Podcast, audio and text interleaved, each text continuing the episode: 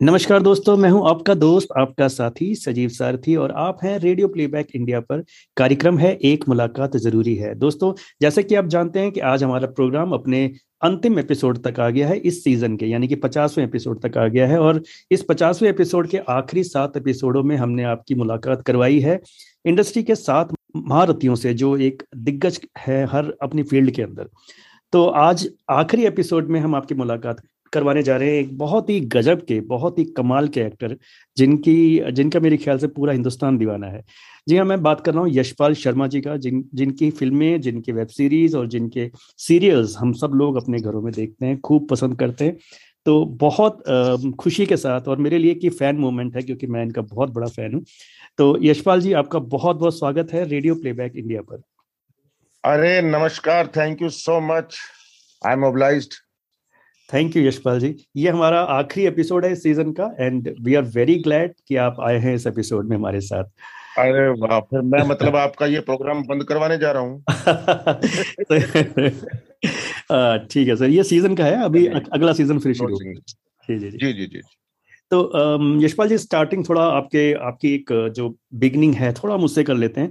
क्योंकि देखिए, आप हिसार से हैं, हरियाणा से जबकि जो कि ज़्यादातर जाना जाता है कि रेसलर्स के लिए जाना जाता है स्पोर्ट्स पर्सन के लिए जाना जाता है। तो एक्टिंग वगैरह के लिए बहुत कम लोग वहाँ पे रुचि दिखाते हैं या मतलब बहुत कम लोग आगे आते हैं। तो ये जो आपकी जो शुरुआत रही, वो कितनी अनकन्वेंशनल रही आपके लिए या फिर ईजी रहा आपके लिए? थोड़ा सा वो बताइए कि कैसे आपने अपने घर में कन्विंस किया लोगों को कि आपको इस फ़ील्ड में जाना है और उसके बाद आप एनएसडी भी गए तो वो सब सफ़र थोड़ा सा स्टार्ट में, थोड़ा सा बताइए। मैं ब्रीफली हाँ आपने सही कहा। स्पोर्ट्स के लिए जाना जाता है हरियाणा और किसानों के लिए जाना जाता है खेती बाड़ी के लिए और फौज फौज के लिए जाना जाता है। आर्मी के लोग बहुत जी, जी, मतलब यस हर घर पे माँ चाहती है कि मेरा बेटा आर्मी में जाए या पुलिस में जाए या स्पोर्ट्स में जाए खेती बाड़ी करे। ये ये तीन चार ऑप्शन मेन है।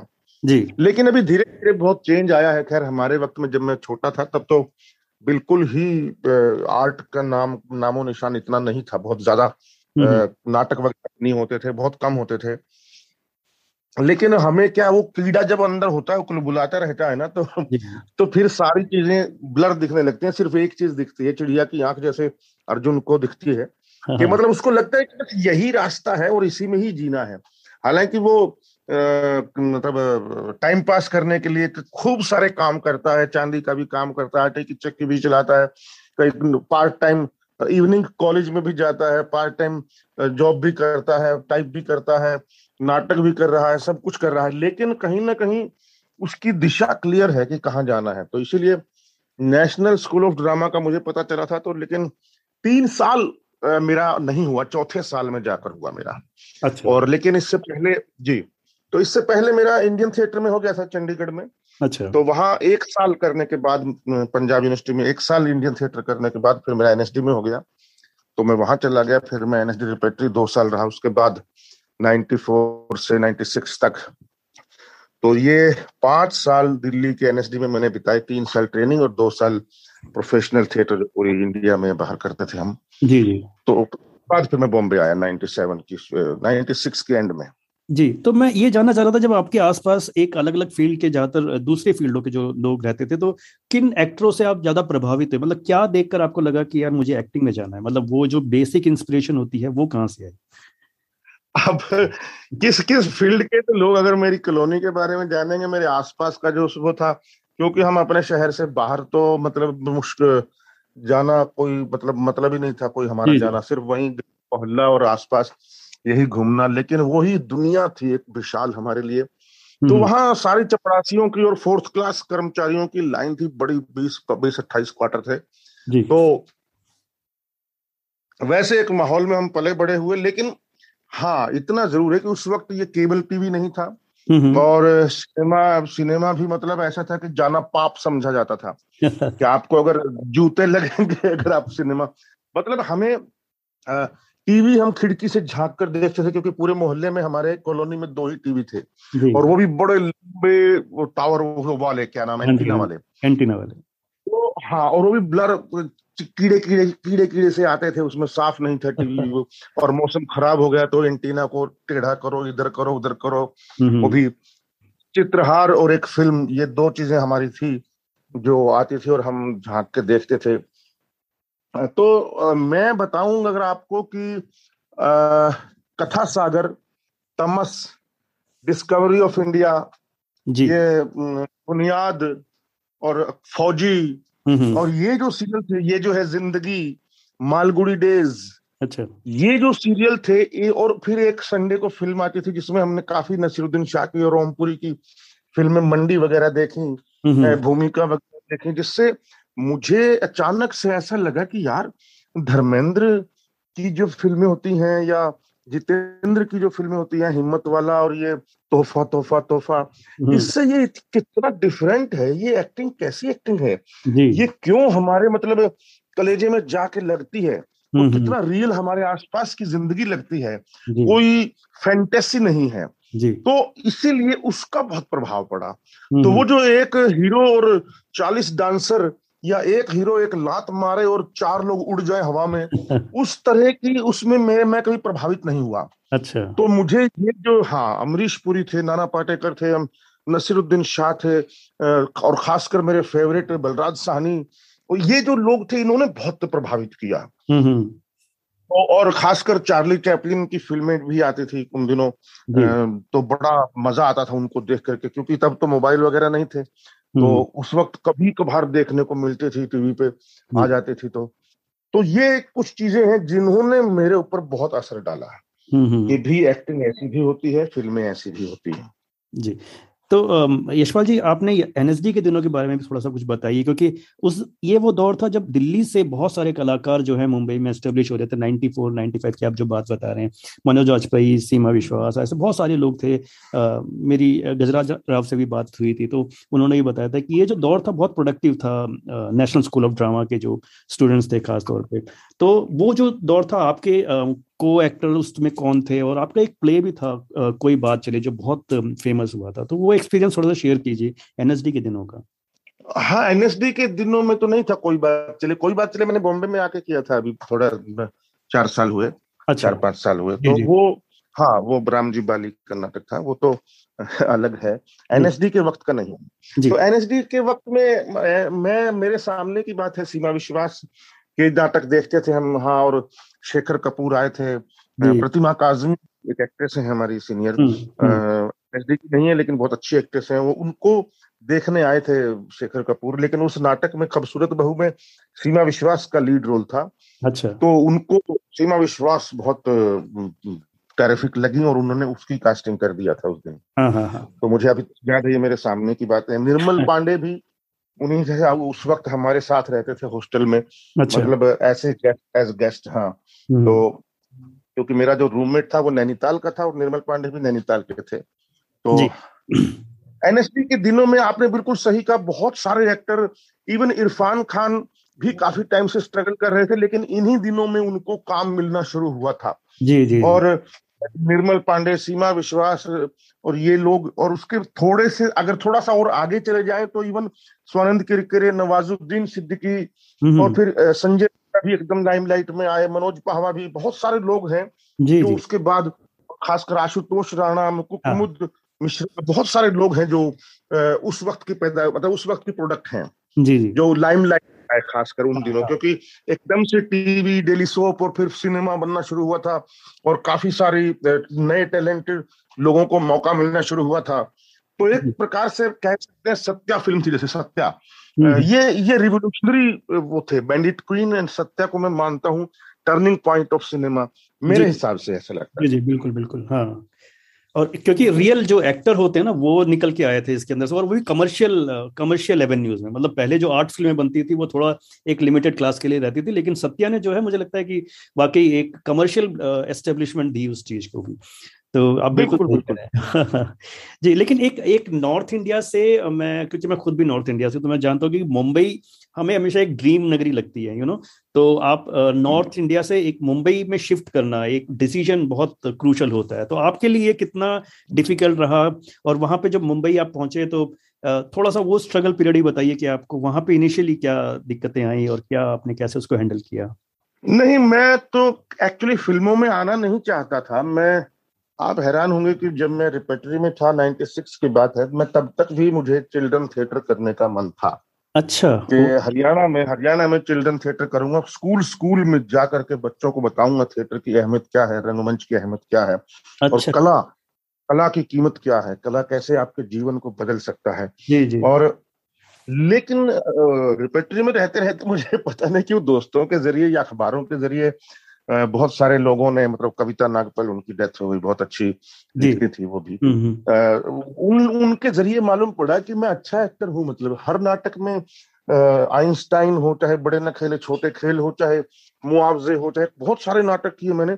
तो हर नाटक के बाद में ये ज़रूर आता था मेरे बारे में स्पेशल लिखा हुआ अच्छा। कि यस तो मेरे को लगा कि यार तू अच्छा एक्टर है यशपाल। तो अगर एक्टिंग ही करनी है तो फिर एक्टिंग करता हूँ तो फिर मैं चिल्ड्रन थिएटर करूँगा तो एक्टिंग नहीं कर पाऊँगा। जी। तो क्योंकि तो डायरेक्शन करनी पड़ेगी या वर्कशॉप लेनी पड़ेगी या टीच हम्म। करना पड़ेगा या तो उसमें एक्टिंग का वो मर जाएगा। तो तो फिर मैंने डिसीज़न लिया कि बेटा एक्टिंग करो। और फिर अगर एक्टिंग ही है तो एक हॉल के अंदर बैठे 400 लोगों के लिए क्यों? क्यों ना पूरी दुनिया में किया जाए फ़िल्मों के ज़रिए क्योंकि एक बहुत बड़ा वो है और मैं थिएटर से अभी तक भी जुड़ा हूँ हालाँकि। थिएटर मैंने छोड़ा हाँ। क्योंकि वो ओवर होती रहती है आपको रिफ्रेश करता रहता है। और आपके पेन जो है बॉडी के और माइंड के वो कसते रहते हैं कसते हाँ। जाते हैं थिएटर के ज़रिए। तो बस इसीलिए वहाँ से फिर मैंने तय किया कि मैं सिनेमा में जाऊँगा। मुझे मालूम है बहुत Uh, मेरा कोई वली वारिस नहीं कोई दोस्त नहीं कोई वो नहीं। दोस्त काफ़ी सारे थे लेकिन कोई भी हम्म। काम नहीं आया। हम्म। और मैं जो भी बॉम्बे जाने वाले लोग हैं मैं उनको मैं गुजारिश करूँगा कि वो कभी भी किसी के भरोसे ना जाएँ। जी जी जी। भरोसे ना जाएँ अपने दम पे ही जाएँ चाहे रहना हो चाहे खाना पीना हो चाहे वो काम ढूंढना हो। हम्म। लोग थोड़ा सा बता सकते हैं हेल्प कर देंगे कर देंगे ठीक है। मैंने तो बहुत लोगों की हेल्प की है लेकिन मैंने वो हेल्प पाई नहीं। क्योंकि हम्म। मुझे जब मैं, मैंने सोचा था कि जो नए लोग आते हैं अगर वो मेरे से कुछ हेल्प चाहते हैं थोड़ी हम्म। बहुत जिससे मेरे एक एक मीटिंग करने से या दो लाइन बोलने से या बात करने से अगर किसी का भला होता हो गाइड करने से तो मैं उसमें चूकता नहीं हूँ क्योंकि मैंने बहुत मिस किया था जब मैं आया था तो जी जी जी तो काफ़ी धक्के खाए लेकिन लगान जब लगान मिली तो तीन साल बाद तकरीबन आने के चार हम्म। साल बाद जी जी चार साल तक बड़े धक्के खाए बहुत ही हम्म।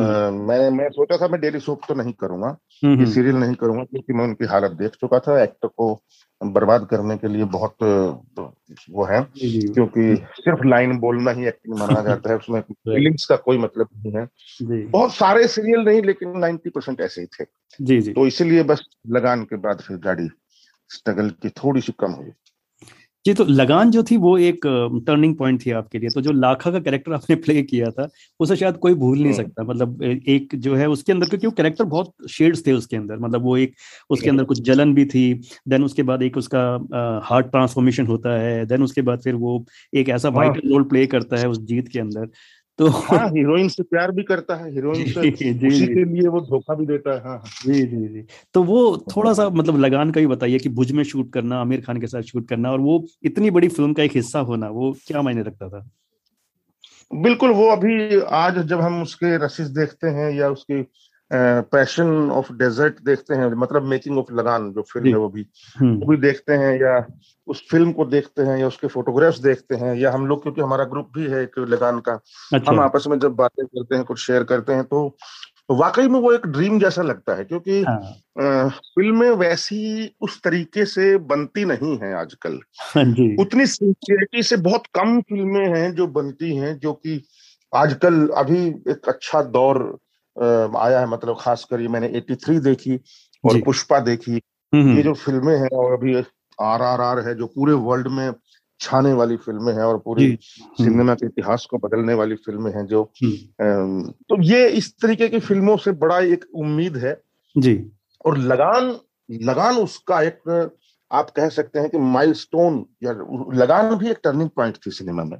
जी, लगान इसीलिए कि धोती पहन के हीरो और क्रिकेट की फ़िल्म क्रिकेट की मतलब कितनी फ्लॉप हो चुकी थी फ़िल्में तब तक जी जी और सारे नए एक्टर हीरो को हम्म। छोड़ करके हाँ। और बहुत सारी उसके अंदर ऐसी चीज़ें थी और इतनी लंबी फ़िल्म हाँ। और तो सब कुछ जो था वो माइनस था मतलब डिप्रेसिंग था कि पता नहीं क्या होगा लेकिन वो अपने आप में एक लीजेंडरी फ़िल्म में कह सकता हूँ लीजेंड फ़िल्म बन गई है और लीजेंड डायरेक्टर हो गए आशुतोष गवारीकर उसके लिए ना उससे पहले ना उसके बाद वैसी फ़िल्म बना पाए वो। जी जी क्योंकि जो बिरले काम होते हैं वो कभी कभार ही होते हैं जो जिसमें पता नहीं कि सबकी दुआएँ भी पॉजिटिविटी भी शामिल होती है। तो हम्म। बहुत कुछ है ऐसा।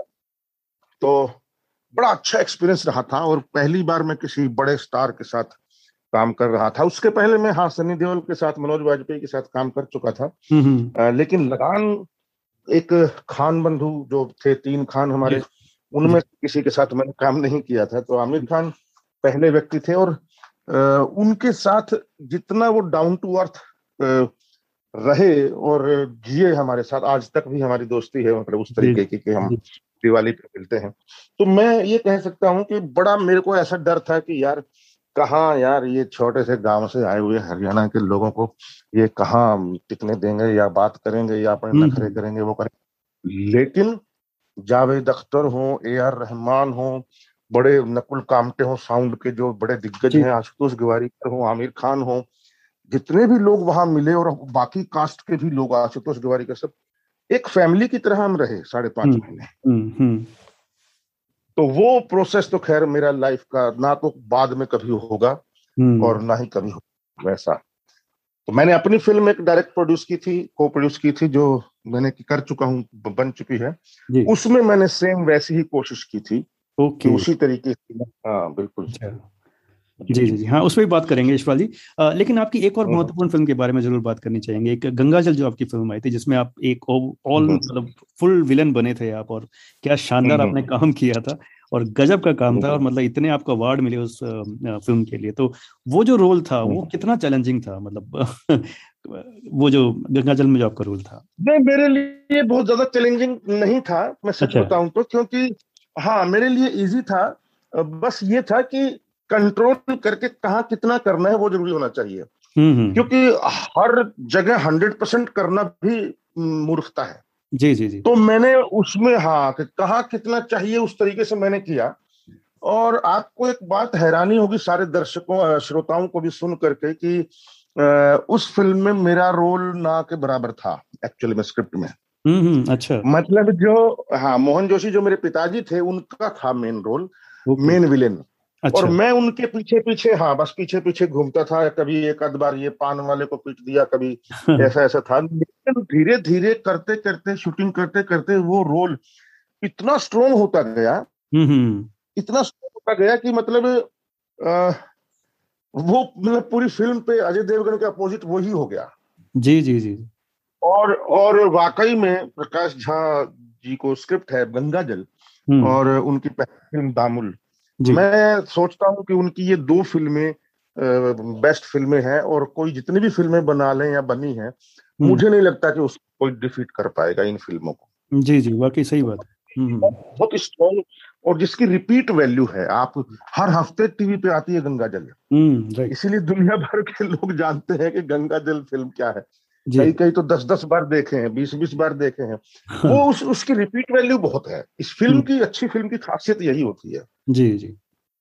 जी। जी तो यशपाल जी आपका एक ये भी था कि शुरू से ही आप नसीर जो हैं या फिर जो ऐसे एक्टर जो मतलब मेथड एक्टिंग करते हैं या समझिए जो जो कलात्मक एक्टिंग करते हैं आप उनसे प्रभावित रहे हैं और ये मुझे लगता है कि ऐसा होता है कि आदमी जो सोचता है उसी तरफ़ उसको कुदरत भी लेके जाती है। तो ये भी आपके लिए बहुत बड़ी बात रही है कि आपने गोविंद नीलानी श्याम बेनेगल यू नो प्रकाश झा जैसे बड़े मतलब ऐसे डायरेक्टर जो सिनेमा को समझते हैं जो मतलब एक्टरों को समझते हैं। और जिन जिन हाँ। लोगों की मैं बात करता था एक मेरी फेवरेट फ़िल्म है नाना पाटेकर मेरे फेवरेट थे उनके साथ मैंने अब तक छप्पन की जी जी नसरुद्दीन शाह मेरे फेवरेट थे ओमपुरी मेरे फेवरेट थे इरफान खान जो जो भी मेरे फेवरेट थे मैंने उन सबके साथ काम कर लिया जी तो मतलब ये मैं मैं हैरान होता हूँ कई बार कि भगवान को शुक्रिया अदा भी करता हूँ हाँ। कि चाहे वो देवानंद रहे हों चाहे वो बड़े बड़े स्टार रहे हों जिनको भी सलमान खान भी क्यों ना रहे हो या जो जिनको मैं पसंद करता था सबके साथ मैं काम कर चुका हूँ। जी जी। इवन आपने तो, गुलजार साहब के साथ भी एक प्ले किया शायद ना? गुलजार साहब के साथ चार नाटक किए अरे उनके लिखे हुए। जी अरे जी जी सलीम आरिफ जी डायरेक्टर हैं उसके। हाँ, हाँ। और हाँ जी ये जावेद सिद्दीकी है उनकी बिटिया है लुबना सलीम। अच्छा। लुबना लुबना और सलीम आरिफ हस्बैंड वाइफ हैं। हाँ, तो हाँ। इन्होंने करवाए थे नाटक चार नाटक उनके लिखे हुए। और गुलजार साहब जहाँ भी नाटक जाते थे हमारे साथ ही जाते थे। अच्छा। मेरे हरियाणा में भी जब हिसार में मैंने करवाया था ये नाटक गुलजार साहब का तो गुलजार साहब चार दिन के लिए हिसार आए थे। अरे और मेरे घर भी आए थे। और हम पान वान खाने भी मार्केट गए। ऐसे कई कई किस्से हैं बहुत प्यारे प्यारे जी जी। इवन आपने अनुराग कश्यप के साथ गैंग्स ऑफ़ वासेपुर में काम किया तो मैं थोड़ा सा हैरान होता हूँ छोटा सा रोल था आपका आप एक सिंगर बने थे और आप एक फीमेल वॉइस में गा रहे थे तो मैं थोड़ा सा मतलब वहाँ पे थोड़ा हैरान था कि क्यों आपको चुना उन्होंने मतलब इस रोल के लिए खास तौर पे? तो वो कास्टिंग का क्या बड़ा नहीं ये रोल जो है ये तो समझिए कि दोस्ती यारी में हो गया नाइट तो मैंने अच्छा। कोई पैसा लिया नाइट कुछ। ये हम हवाई जहाज़ में जा रहे थे वो फ़िल्म करने जा रहा था मैं गुलजार साहब का नाटक करने जा रहा था लखनऊ। अच्छा, अच्छा, और वो बनारस जा रहे थे। फ़्लाइट एक ही थी जो बॉम्बे दिल्ली लखनऊ बनारस ऐसे थी। अच्छा अच्छा। तो उसी फ़्लाइट में हम मिले थे तो उसने बताया कि ऐसे ऐसे मैं कर रहा हूँ मैं कर रहा हूँ। मैंने कहा कुछ एकाध क्योंकि मैं किसी से रोल माँगता नहीं हूँ ज़्यादातर। हाँ, हाँ। क्योंकि मुझे दिल से पसंद आ जाए डायरेक्टर मैं उसको बेसिक बोल दूँ कि हाँ यार आपके साथ काम करना है हम्म। तो मैंने अनुराग को बोला था कि यार ये बड़ी इंटरेस्टिंग फ़िल्म लग रही है इसमें मुझे भी बहुत एक्साइटेड था वो हम्म, हम्म। तो मैंने कहा मुझे भी ना कुछ रोल हो तो अच्छा तो बोला इसमें सारे रोल कास्ट हो चुके हैं हाँ, हाँ। तो मैं बोला कोई बात नहीं फिर अगली बार ध्यान रखना भाई तेरे हाँ। साथ काम करना लेकिन अच्छा। मैंने कहा ठीक है तो मैं लखनऊ लैंड हुआ फ़्लाइट तो मैं उतरने लगा तो बोला यशपाल बोला हाँ बोला आइटम बॉय करेगा मैंने बोला यार आइटम गर्ल तो सुनी है ये आइटम बॉय कौन सा है? तो है इंटरेस्ट है देखते हैं। हाँ। तो मैंने पार्ट वन जब किया देखा तो मुझे बहुत गुस्सा आया। मैंने कहा यार ये रोल तूने करने के लिए मुझे बुलाया था यार ये सब तो काट पीट दिया। अच्छा। बोला अरे पार्ट टू देखना। अच्छा। फिर मैंने पार्ट टू देखी तो फिर मुझे थोड़ा सा तसल्ली हाँ। हुई कि चलो कोई बात नहीं। अरे सर वो जो गाने में आपने मेरे को गेस्ट अपीयरेंस किया हाँ। और स्पेशल थैंक्स लिखा मैंने कहा चलो ठीक है कोई बात नहीं। कई बार ऐसा होता है। जी जी। वो बहुत कमाल की चीज़ थी सर। वो मतलब कॉमिक टाइमिंग तो आपकी है ही ज़बरदस्त लेकिन उस गाने हाँ वो कई लोगों को तो मैं हैरान हूँ कई लोगों को तो वही याद है बोला रहे आपने उसमें जो उंगली उठा करके वन टू थ्री बोल किया हाथ उठा के। जी, और कई लोगों को यही याद है और मैं हैरान होता हूँ कई बार मेरे चमेली का रोल बहुत याद है लोगों को धूप का बहुत याद हाँ, हाँ। ऐसे ऐसे रोल जो कई मुझे भी याद नहीं है वो बोलते जी जी शूल में शूल हाँ। जी पनवाड़े वाला जो था। बहुत ही तो तो ये यशपाल जी बताइए कि आपने जब एक फ़िल्म फेयर अवार्ड भी जीत लिया आपने इतने सारी चीज़ें अचीव कर ली उसके बाद फिर टीवी की तरफ़ आना क्यों हुआ? मतलब टीवी में भी आपने एक्टिवली काफ़ी अच्छे रोल्स किए। तो ये शिफ्ट क्यों किया आपने मतलब? जबकि फ़िल्में आपकी चल रही नहीं टीवी में तो मैं कभी नहीं आया। टीवी में सिर्फ़ आ, मैंने कसम खाई थी मैं डेली सोप कभी नहीं करूँगा। इस टीवी में मैं तब करूँगा जब मेन रोल होगा और सारी सिचुएशन पैसा टाइम हर चीज़ मेरे हाथ में होगी। ओके ओके तो तब जाके मैंने एक किया था चार महीने के लिए। मेरा नाम करेगी रोशन करके जी पे। और फिर छोड़ दिया था उसको क्योंकि वो मोनोटोनस होने लगा था। मैंने कहा भैया हाँ। मेरे से नहीं सहा जाता तो फिर एक नीली छतरी वाले किया था हाँ, हाँ। जो एक प्रकार से टेलीफिल्म होती थी एक घंटे की। अच्छा, अच्छा। और मैं बड़ा मैंने ज़िंदगी में कुछ अच्छे कर्म किए होंगे जो मैंने वो कर लिया। क्योंकि वो मेरे लिए बहुत कमाल का था और मेरी इमेज को चेंज करने के लिए बहुत ही बढ़िया था नीली छतरी वाले। और उसने मुझे मैं मैं आप आज तक की सबसे one of the best work मानता हूँ उसको। अच्छा। अगर उसमें कुछ एपिसोड तो ऐसे हैं कि आपको हिला के रख देते हैं और जो बहुत ही परफॉर्मेंस हम्म, वाइज। भी और हर तरह से अच्छे हैं। तो बस यही उसके बाद टीवी तो किया ही नहीं। जी जी हाँ। तो, तो मैंने कभी करना भी नहीं था और अभी भी मैंने कितने रोल मिलते हैं बिल्कुल लीड रोल भी मिलते हैं तो भी मैं मना करता हूँ अभी मैं टीवी नहीं कर रहा हूँ। जी जी नहीं कीजिए सर क्योंकि तो आपने एपिसोडिक बात कर रहा हूँ। जब मैं स्ट्रगल कर रहा था एपिसोडिक सी आई अच्छा। ऐसे हम्म। एक एक एक एक दो दो एपिसोड के हम्म, हम्म। करता था मैं तब। जी जी। तो यशपाल जी अब आप डायरेक्शन में भी आ गए हैं। अब आप आपने जैसे बताया कि पंडित लक्ष्मी चंद के ऊपर आपने बायोपिक बनाई है जो कि पोएट हैं हरियाणा के बहुत जाने माने बहुत लेजेंडरी पोएट हैं। तो ये जो ये फ़िल्म जो है ये आपने एक हरियाणा की पोएट के ऊपर बनाई है। तो ये अपने रूट्स की तरफ़ वापस आने की एक दिशा में एक पहला कदम जो आप कह रहे थे कि मुझे बच्चों को ही पढ़ाना है। तो मुझे लगता है कि शायद उस दिशा में आप कहीं आ रहे हैं? क्या ऐसा कुछ कह सकते हैं? हाँ ये मतलब एक बहाना है के रूट्स की तरफ़ लेकिन मैं रूट्स की तरफ़ तो आ ही चुका था। बस क्या करूँ? वहाँ से वो मुझे डाउट था कि मैं क्या हम्म। करना चाहिए। बस मैं दादा लक्ष्मी फ़िल्म की और मुझे लगा कि इस यही एक ऐसी फ़िल्म है जो सौ साल पुराने एक फोक आर्टिस्ट के ऊपर है हम्म। जो बहुत कम उम्र में डेथ हो गई। और बहुत ही संघर्षपूर्ण जीवन रहा है जिसका। और जिसकी वजह से आज हम बहुत मुद्दे उठा सकता हूँ एक ही फ़िल्म के अंदर। हम्म, हम्म। और एक व्यक्ति की लाइफ को दिखा करके कई मुद्दे उठ सकते हैं। तो बस इसीलिए इसीलिए दादा लक्ष्मी को मैंने कहा और मेरे ख्याल से आज तक के इतिहास में हरियाणा में कहीं भी ऐसा एक आर्टिस्ट कोई नहीं आया जो ऐसे दादा लक्ष्मी थे पंडित लक्ष्मी चंद थे तो इसीलिए सुना मैंने और अभी कंप्लीट है फ़िल्म मेरे ख्याल से तीन चार महीने जैसे ही ओमिक्रॉन का या पाबंदियाँ खत्म हो जाएँगी तब मैं पब्लिसिटी हम्म। दो महीने लेकर के शुरू रिलीज़ कर दूँगा इसकी। जी जी। तो इसके लिए आपकी आपकी प्रिपरेशन कैसी रही? मतलब जैसे उनके तो लिखे हुए ज़्यादातर जो कविताएँ शायद उनकी रागनियाँ वगैरह गाई जाती है तो आप आप यूज़ टू थे इन सब चीज़ों से या आपने इन चीज़ों के लिए सीखा कुछ इस तरह से? नहीं नहीं पाँच साल लगे इसको बनने में। अच्छा। हाँ पाँच साल लगे कम से कम दो साल तो हम रिसर्च करने में और राइटिंग में ही लगे ढाई साल तो जी जी और उसके बाद कॉस्ट्यूम्स वगैरह और लोकेशंस वगैरह कैसा उसका स्ट्रक्चर घर वगैरह कौन सी प्रॉपर्टी होगी और कपड़े कैसे होंगे सारे करेक्टराइजेशन फिर गाने कैसे म्यूज़िक कैसा होगा हम्म, क्योंकि म्यूजिकल। फ़िल्म जी जी तो म्यूजिकल म्यूज़िक के लिए मैंने ऑडिशन लिए पहले सिंगरों के पूरे हरियाणा में अच्छा। फिर मैंने वो म्यूज़िक किया कम से कम भी सत्तर दिन दिल्ली में एक स्टूडियो में उत्तम सिंह जी ने म्यूज़िक किया है अरे वाह तो हाँ बहुत ही कमाल का म्यूज़िक किया है उनका बहुत भयंकर कम है ये मतलब मुझे लगता है वो सब भूल जाएँगे पिछला बहुत ही अच्छा। बढ़िया काम है वो अच्छा तो उस म्यूज़िक हुआ फिर हमने एक्टिंग के ऑडिशन लिए फिर एक्टरों को चूज़ किया पूरे हरियाणा के जो सॉलिड।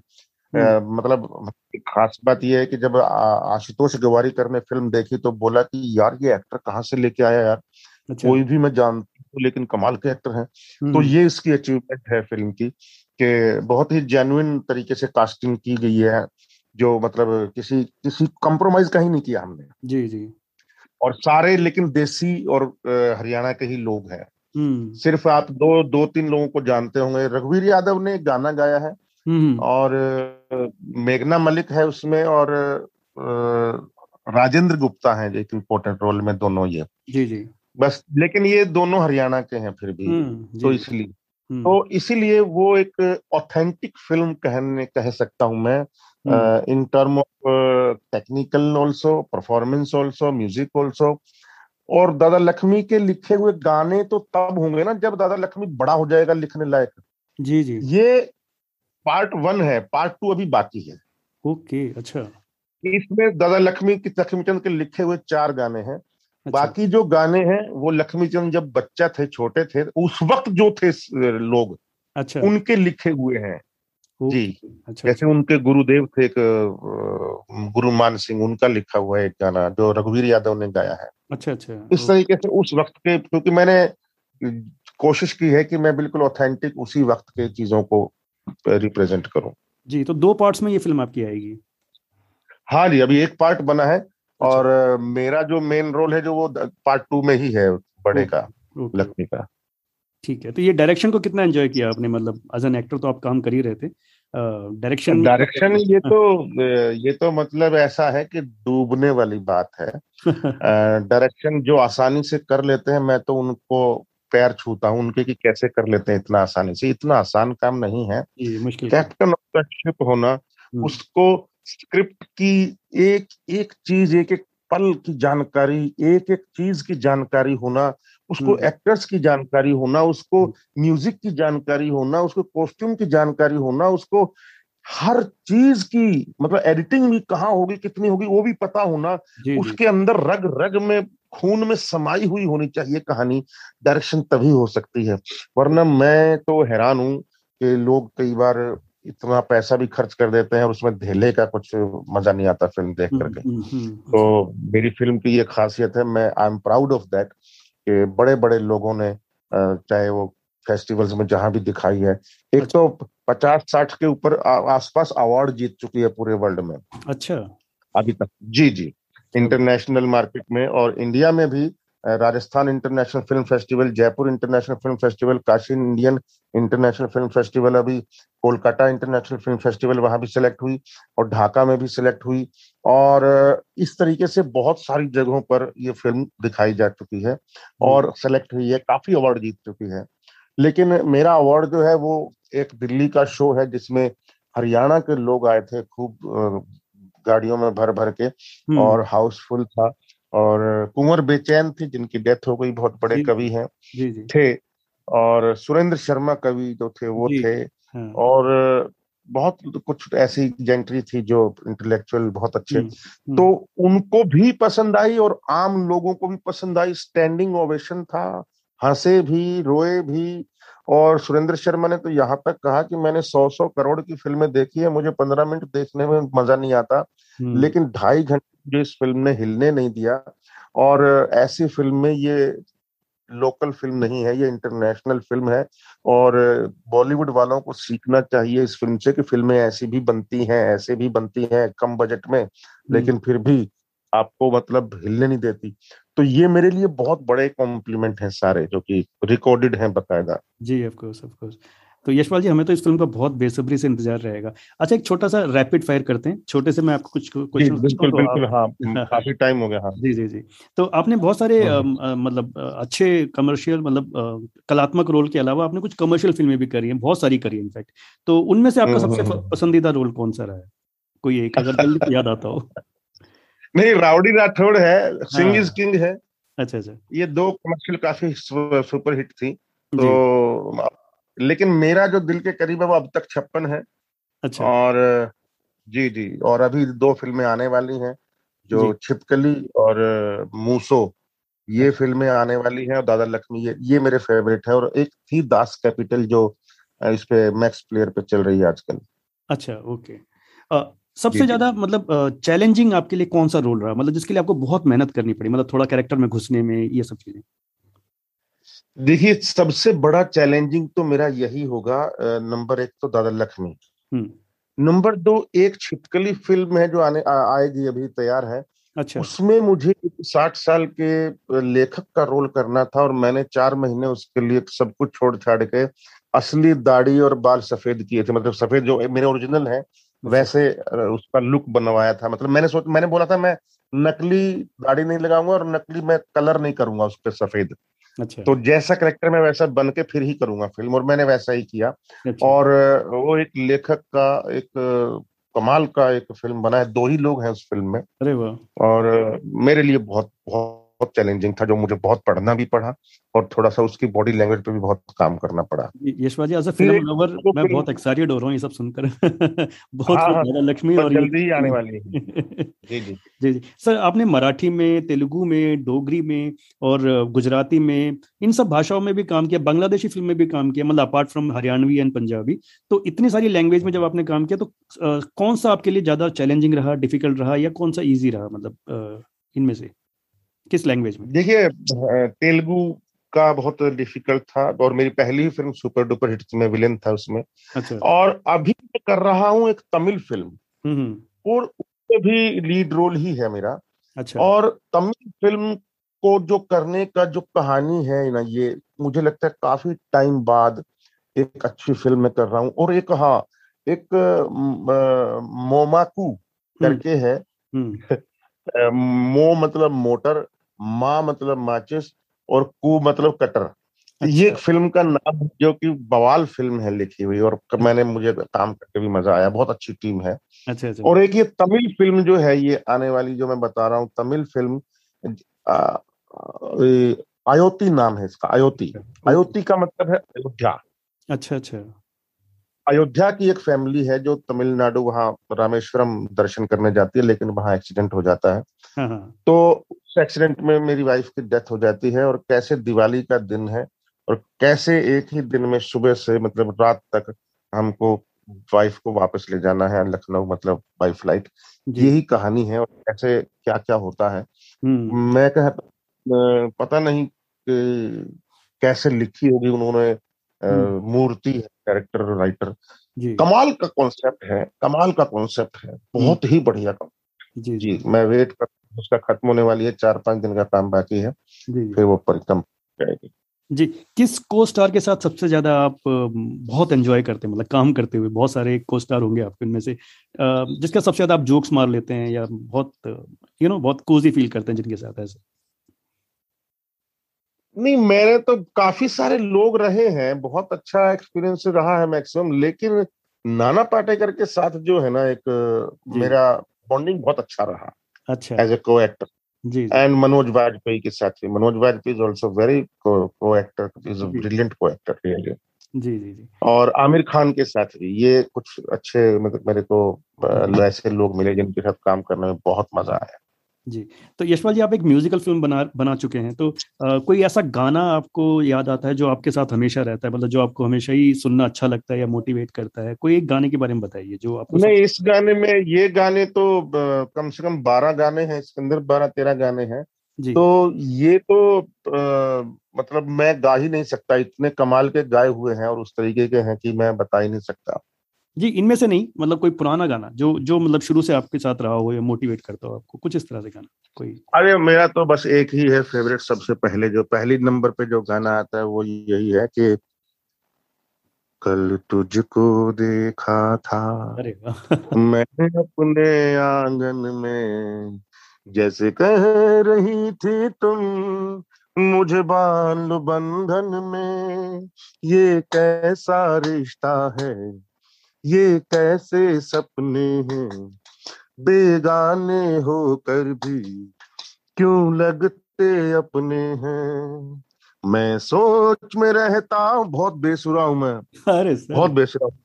लेकिन मेरा गाना बड़ा फेवरेट है। ये मैं जब माइक होता है थोड़ा सा इको होता है ना तो अच्छा गा लेता हूँ। जी जी ये ये रेडियो प्लेबैक इंडिया पे पहली बार शायद हो रहा है कि यशपाल जी जो गैंग्स ऑफ़ वसेपुर के फैंस हैं वो जान ले कि भाई देखो भी गाते हैं यशपाल जी। तो यशपाल जी इतने सब आपको लाइफ में मिले होंगे। एक कोई कॉम्प्लीमेंट ऐसा है जो आप कभी भी आपको याद रहा है अभी तक मतलब? कोई ऐसा कॉम्प्लीमेंट जो दिल को छू गया हो आपके? नहीं कॉम्प्लीमेंट मेरे को दादा लक्ष्मी फ़िल्म के ही ऐसे मिले हैं कि मैं अच्छा। बता नहीं सकता हूँ आपको मतलब ऐसा कहा है एक बंदे ने और वह मेरे फेसबुक में भी शेयर है हम्म। और उसने उसने इंटरव्यू लेकर के सरेआम सब जगह छापा लिखा बोला कि भैया मैंने अपनी ज़िंदगी में इससे अच्छी फ़िल्म नहीं देखी अरे एक क्रिटिक बोल रहा है और क्रिटिक जिसको मैं जानता भी नहीं था अब जानना शुरू किया हूँ जिसको मैं तभी से देखने के बाद क्योंकि जयपुर इंटरनेशनल फ़िल्म फेस्टिवल में लाइव आई थी मेरी फ़िल्म दो तीन दिन दो दिन। हम्म, हम्म, जी। उसमें देखी थी उसने और उसने फ़िल्म देख के ये बोला कि मैंने अपनी ज़िंदगी में आज तक ऐसी फ़िल्म नहीं देखी। और इवन सुरेंद्र शर्मा का भी यही कहना था कि मैंने तो ऐसी फ़िल्म नहीं देखी। मैंने आमिर खान की फ़िल्म देखी थी लास्ट में फ़िल्में बहुत कम देखता हूँ लेकिन मैंने ऐसी फ़िल्म आज तक नहीं देखी कुंवर बेचैन जी जो थे उनकी डेथ हो गई वो डेथ हम्म। से पहले मतलब हॉस्पिटल जाने के एक दिन पहले उन्होंने 18 मिनट का एक ऑडियो मेरे पास भेजा था अच्छा। और उन्होंने भिजवाया था और उन्होंने उन्होंने जो फ़िल्म के बारे में बोला है आज तक मेरे पास वो सेव पड़ा है जी, बहुत ही मतलब दिल से बोली हुई ऐसी चीज़ होती है ना आपको पता लग जाता है कि हम्म। झूठी तारीफ़ कर रहे हैं या कैसी तारीफ़ कर रहे हैं? एग्जैक्टली हाँ। बस तो वो पता लग जाता है कि हाँ भाई वाकई हाँ। दिल से बोल रहे हैं। जी जी। तो Yashpal ji thank you so much आपने इतना समय निकाला। हमारे इस पचासवें एपिसोड को इतना स्पेशल बनाने के लिए आपका बहुत बहुत धन्यवाद। अरे आपका भी धन्यवाद और आपका पचासवें के लिए आपने मुझे चुना मैं उसके लिए आपका बहुत शुक्रिया अदा करता हूँ भाई। और मैं सारे श्रोताओं को भी धन्यवाद देता हूँ सुनने के लिए। Thank you so much ji Yashpal ji thank you so much thank you so much नमस्कार यह रेडियो प्लेबैक इंडिया गीत कविता कहानी या किस्सा हर जज्बा इंडिया के दिल का। Radio playback India radio playback India radio playback India सुनते रहिए दोस्तों रेडियो प्लेबैक इंडिया